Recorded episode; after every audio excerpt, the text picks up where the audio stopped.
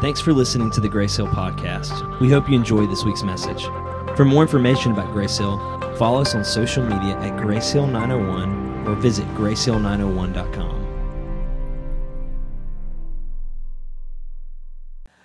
Hey, so I want to extend my welcome uh, in addition to the welcome that you got from Randy and from Lyndall. I want to extend my welcome to you this morning. Uh, my name is Jason. I'm the pastor here at Grace Hill, and it is a privilege uh, that you're here with us today.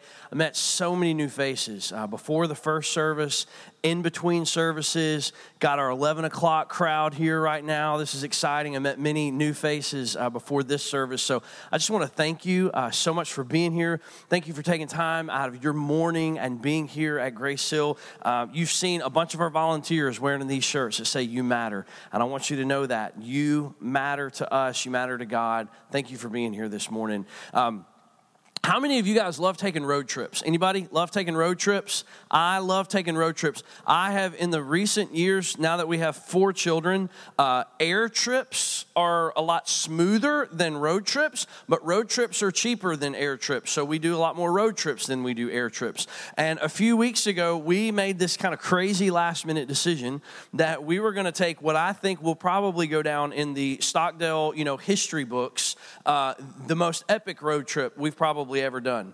Uh, we decided very last minute, which is very unlike uh, my wife, especially, uh, to make an epic road trip to New York City. We ended up going up to New York and then dropping down to DC and hanging out in DC for a few days as well. But we made an epic road trip to New York City. When I mean epic, I mean we left at 1:30 in the morning on a Wednesday morning drove straight through about 18 hours is how long it took us to get there straight through 18 hours four kids and a Honda Odyssey. If you don't believe in God, the fact that we made it to New York in one piece should be evidence right there that you know there is a god. We drove straight through. If you ever get the chance to drive to new york i don't know about flying. I've never been. This was my first time. But if you don't know if, if you've never been to new york i cannot uh, uh, uh, advise you enough to drive in at night. It is beautiful. The lights you see it from a distance. It is absolutely gorgeous. And so so we made this incredible road trip.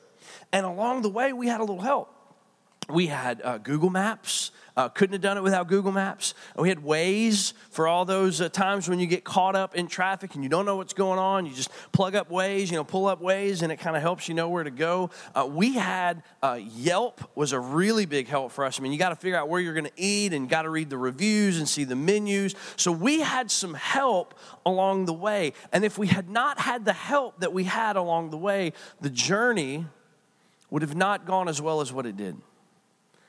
And along the way, if we did not had the help to know how to get to our destination, we might have ended up in the wrong place or certainly had taken a lot longer to get where we were going than what we had planned uh, time wise to get there. And for each one of us in our lives, you have, may have taken a road trip this summer, or you may have a big road trip coming up this fall. We're thinking about going out to Phoenix, Arizona, and visiting some friends over Thanksgiving because our kids get a week off for Thanksgiving this year in Collierville schools. Amen. And so we're thinking about making another epic. We said, hey, we did 18 hours. What if we did 23? Let's try that. Let's see how that goes.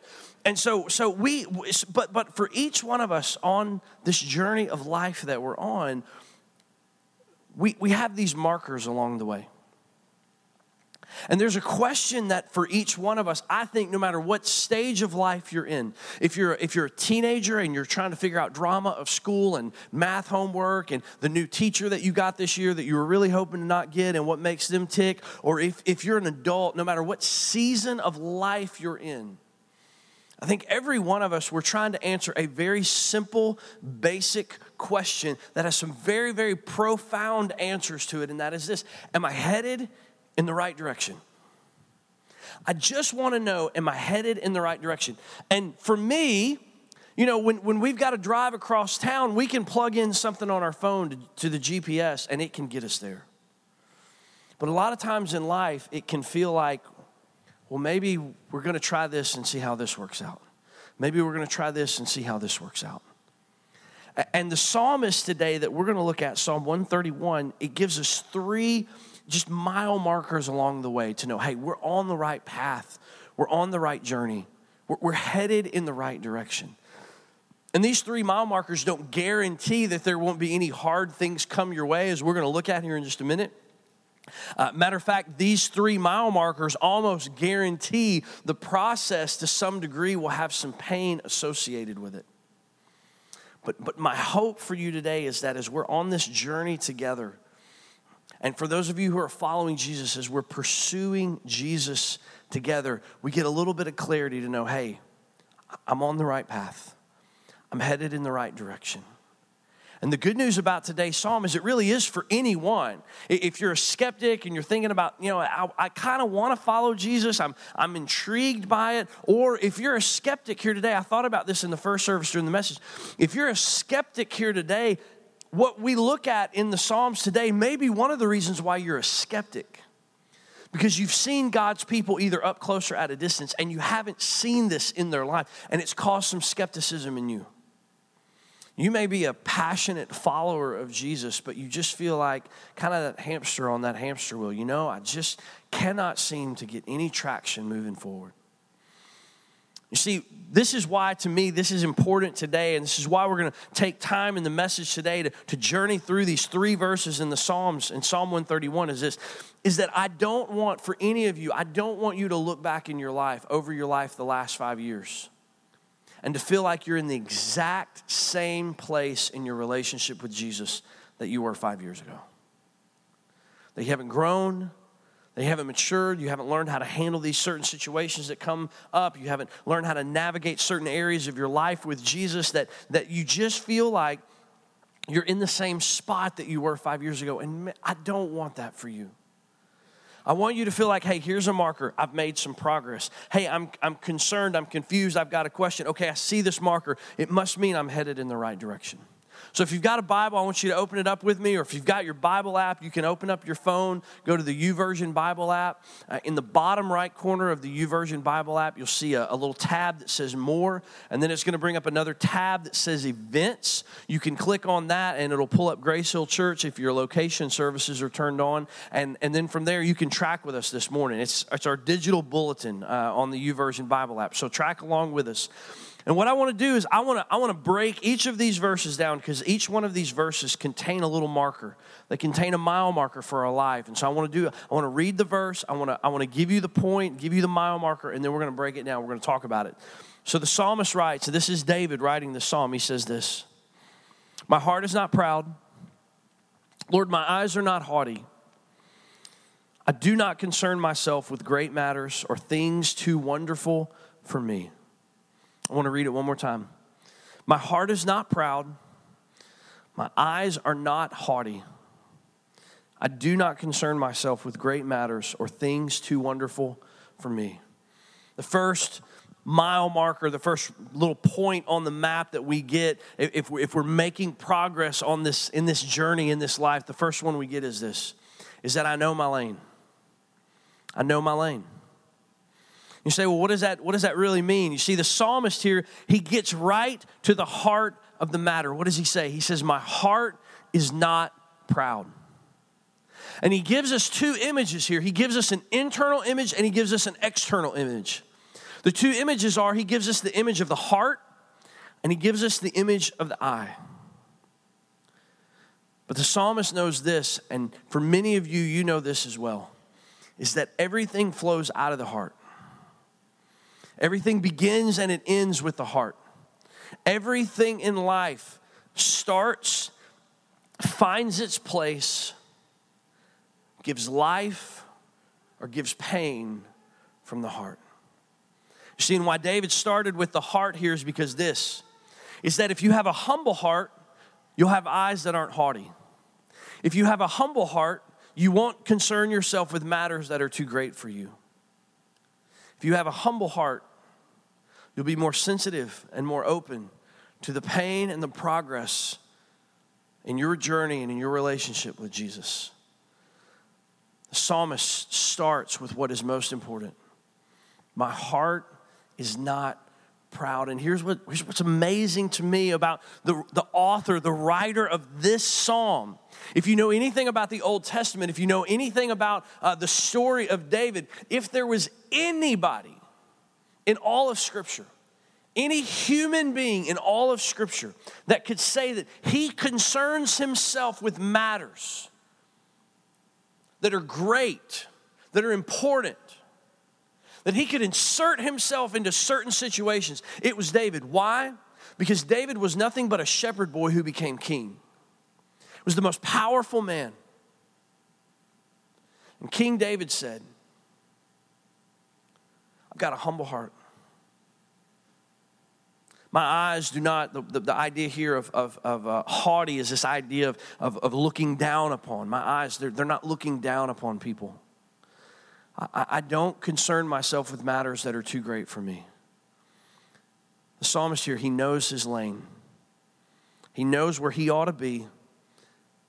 He knows how he ought to be operating, and he's allowed the Lord to cultivate a humble heart. See, and I want you to hear me on this is that, that God wants you to be humble. It's a painful reality, but God wants you to be humble. And humility matters to God. Humility in our lives, humility in our heart, it matters to God. I want you to see a couple of scriptures here. Proverbs 16 5 says this The Lord detests all the proud of the heart. 1 Peter 5 6 through 7 says this Humble yourself, therefore, under God's mighty hand that he may lift you up in due time. Cast all your anxiety on him because he cares for you. I want you to know this that, that being humbled isn't a one time event. Being humbled is not a, a once in a, in, in a lifetime moment. It's not a calendar event that you circle and you say, okay, I was humbled right here. I had a humble heart. This is it. The painful part of having a humble heart, of, of being able to embrace this, is that being humbled is not a, a one time event, it is a daily process. It is a daily process of God cultivating humility into your life towards others, towards Himself, towards the circumstances that are in your life. And unfortunately, the reality for many of us is this is that humility rarely develops in our lives apart from difficult seasons. There's pain that you're going to go through, there is pain that you have been through.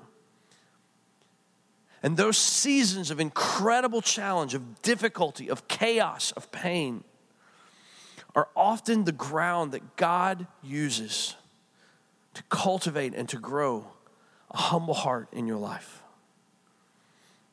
Don't skip those painful seasons. Don't skip the lessons that God wants you to learn in the midst of the pain. You see, David suffered some incredibly difficult seasons. Some of those seasons were due to his own decisions that he made in his own life. And, and some of those decisions were decisions that he made. He inserted himself into places that he shouldn't have been. He made decisions that he knew he shouldn't have made. Some of those decisions, some of, some of those circumstances that David could find himself writing a passage like this in were seasons that the Lord was using to bring about humility in him. Some of those same seasons can happen in your life and will happen in your life. Where God uses life to bring you from maybe a hard heart towards a humble heart. And in those seasons, going through those seasons, David came through those seasons understanding the lane that he was supposed to run in. I want to say this with love and, and tenderness and care as much as I can. Some of you think that the entire world rests on the decisions that you are going to make in the morning. And I want to give you a little hope. They do not. You've built the wall around your heart and your life so much of pride and arrogance that the decision you make in your family, the decision you make at work, even the decisions you can make in church, it's like the whole world hangs in the balance of those decisions. And the good news for you and the good news for me is by and large, the world does not rest on any of the decisions that we will make in this room. Oh, the decisions, making wise decisions, making counseled decisions, making smart decisions, making decisions that are in the line with the character of God is a part of maturing as a follower of Jesus. But I have fallen into this trap where I think the decisions that I make on Monday are going to impact the world on Tuesday. And David, King David, understood his lane. My heart is not proud. Lord, my eyes are not haughty. I do not concern myself with matters that are too great for me. You say, well, why is humility important? I mean, my boss at the office is a jerk. I've got a family member and they're, they're, they're arrogant, they're, they're, they're mean, they're proud, they, they make prideful decisions, they brag about themselves. And all the people that I know that are, that are arrogant and proud, they all seem to get ahead in life. So why should I cultivate humility in my life? Well, I'll just give you one practical reason. Arrogant people aren't a lot of fun to be around. I mean, let's just be honest. I mean, the, the people that I know in my life that, that are the super prideful, arrogant people are not typically the people that I just want to spend a lot of time with. But the more important issue behind why you need to have a humble heart, why God wants to cultivate a humble heart is this. I've come back to this study almost every single week in this series that Beth Moore put out there on the Psalms of Ascent, and it's been so, so incredibly powerful and refreshing for me. If you want to take any of this further, you can, you can just pick that study up and, and just, just take a deep dive in it. But she makes this quote, and it is so powerful Humility is the truest sign of intimacy with God. Humility is the truest sign of intimacy with God. Because when you have a humble heart, you understand your lane. You understand the responsibility that you have as it relates to God, and you understand the responsibility that God has as it relates to man. When you have a humble heart, you understand your place in the world. David says here, you understand your lane, and you stay in your lane. And I want this so bad for you in your life. I want a lot of things for you. I want you to have an incredible marriage. I want you, if you're a parent, I want you to, to be the best parent. I want you to be the parent that, that your kids look up to and they say, Man, I want to be just like mom. I want to be just like dad. I want my relationship with Jesus to model their relationship with Jesus. And the most beautiful picture that your kids could have of Jesus could come from you. I want those things. I want you to be successful in your career. I want you to make lots of money and give lots of that money to the church so that we can advance the mission that He's called us to. I mean, I want those things for you. You know, the first hour didn't get that joke either. They just kind of, it was like, I, you know, that's part of having a humble heart. I mean, I'm saying, um, I want those things for you. But you know what I want more for you?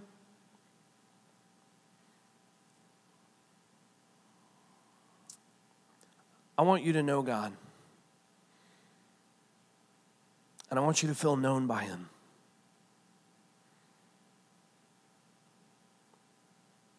Because humility is a true sign, is a clear sign of intimacy with God in your life. The psalmist goes on and he gives us our second mile marker, our second road map, our, I mean, our second dot on the road map, if you will. The first one is that we know our lane. The second one is this. He writes this in verse 2. He says this, But I have calmed and quieted myself. I'm like a weaned child with its mother, like a weaned child. And I underline this. I don't even have time to get into it. We may come back next year and do a sermon series around this word, this idea. But I underlined this in my Bible, wrote out all the references. I mean, it just it just wrecked me this week. The psalmist writes this I am content. Now, I don't know what kind of kid you're raising in your house, but I, it would be real hard for me to say that my children are always content. But I think it's a beautiful picture that the psalmist writes here of intimacy with God, of maturing in your faith with God. So, the first point on the map that we get is that we know our lane. The second point on the map that we get when you know, hey, I'm, I'm headed in the right direction is this is that my dependence has changed. My dependence has changed. You see, the Hebrew word for the word uh, weaned means to complete or ripen. And Hebrew children were typically weaned around the age of three or four years old. And the reason why it was three or four is because they were going to move into a new season of life. And they could not carry what they were previously dependent on in their life into this new season. So they had to be weaned away from their mothers so that they could enter into this new season of life. They needed a new dependence for a new season. And again, I just want to speak as if, you if, if this is your church, or if you're even thinking about making Grace Hill your church, eh, I want to speak to you. If you're here for the first time, and or, or you, you, know you're like, hey, I'm just checking stuff out. You know, I'm not really speaking to you right here directly in this moment. But but for our church family, this is what I want to speak into you. I don't want to come as as humble as I possibly know how to this morning. This is probably my greatest fear for our church. And as I see people's lives and I, I get the phone calls and the text messages and the emails and I have the conversations in the hallway, is that so many of us in this church are still so dependent on things from the past. We are still so dependent and we've not gone through the painful process of being weaned away from our former dependence. Some of those are good things. Some, some of the things that we have grown accustomed to be dependent on are our friends and certain relationships. But, but some of us have, have grown so accustomed to being dependent on things that are not healthy. Addictions, habits, there could be some relationships that are in your life that you have become so dependent on, you cannot imagine breathing without those relationships, and they are toxic for your soul. And if you have ever tried to wean a child away from something, whether it was a nursing child or a child that took a bottle or maybe just a little later maybe it was a pacifier or a, a boppy or whatever you know whatever word you want to put around it it is usually not an easy process. How about that word of encouragement for all you new and expectant moms? It is usually not an easy process to wean someone from what they were once dependent on into a new season of dependence and my fear for so many of us is that we've gotten so comfortable being dependent on things that, that either God never intended for us to be dependent on, or we've gotten so comfortable being dependent on things that are holding us back, that are good things, but they're holding us back from being able to move into this new season of our walk with God. And the reason why we've gotten so comfortable with it and we haven't paid the price to go through the pain is because it's painful. We don't want to make the changes. We don't want to get involved in the life group. We don't want to serve on a Sunday morning or in some area of the life of the church. Why? Because we've just gotten comfortable with where we are. But can you imagine how awkward it would be? And I have permission to share this, this idea because I didn't want to embarrass my daughter, so I asked her for permission if I shared this made up story. Could, could you imagine how embarrassing it would be for my eighth grade daughter as she walked the halls of eighth grade for the first time this week. And at lunchtime, everybody went to their lockers and they grabbed their lunch boxes and they carried them and they're, you know, talking about it and they sit down at the table and they start unpacking their lunch. If my eighth grade daughter reached into her lunchbox and pulled out a baby bottle and started chugging away. You see, Emma was once very dependent on the bottle. It was her source of nutrition. In a lot of ways, it was a source of comfort and security and safety. But mom and dad had to make a really painful decision that she had to move from being dependent on the bottle to sitting in a high chair and grabbing food with her hands and, and shoving it in her mouth. Because we knew that Emma had to go from dependence on one thing in a season of her life to moving into dependence upon something else. And she would not be able to go into this new season of her life if she remained dependent. And for many of you, for many of you, I really believe that the Lord has been trying to move your heart and your life into this new season of dependence.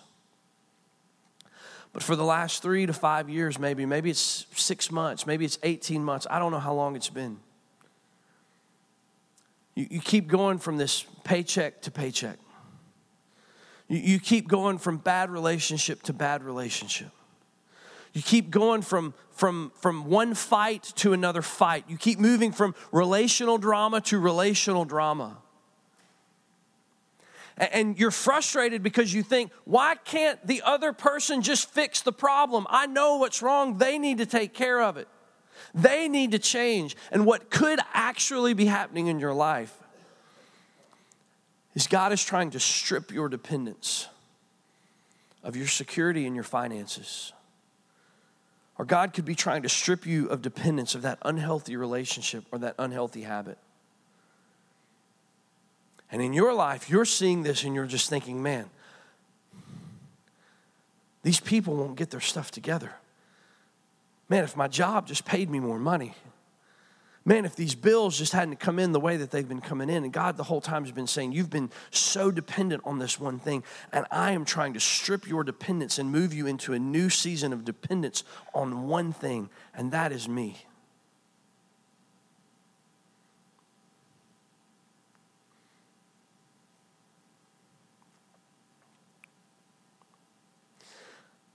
Dependence rarely this, this idea of being stripped of our dependence, of being weaned, rarely happens outside of a, a painful, painful process.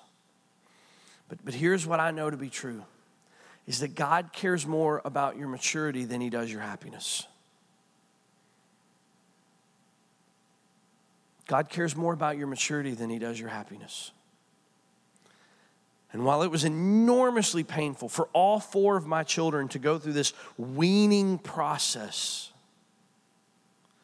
and it would have been much easier as a father to let them stay happy with what they were currently dependent on.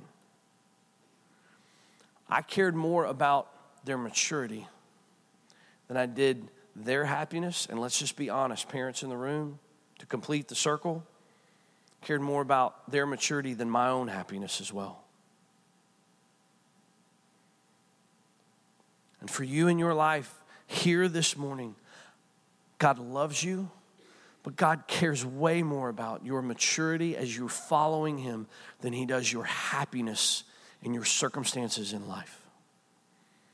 I want to give you one illustration, and I got to just land the plane. Just a personal, own, my own life of being weaned from something that I was so comfortable with and so dependent on. And I want you to hear me from the onset of it. This is not me standing up on the mountaintop shouting down. This is me saying, Hey, I've been in this journey, I've been in this process for the last three years, and it is hard and it is painful. I began to notice about three and a half years ago, maybe four years ago, I, am not for sure exactly on the time, but, but several years ago, that, that, that my relationship with God just didn't feel what it needed to be. It just, it just didn't have, it, it just wasn't working the way that I had hoped it would be. It was kind of this moment, like this wake up call of like, man, something's just not right.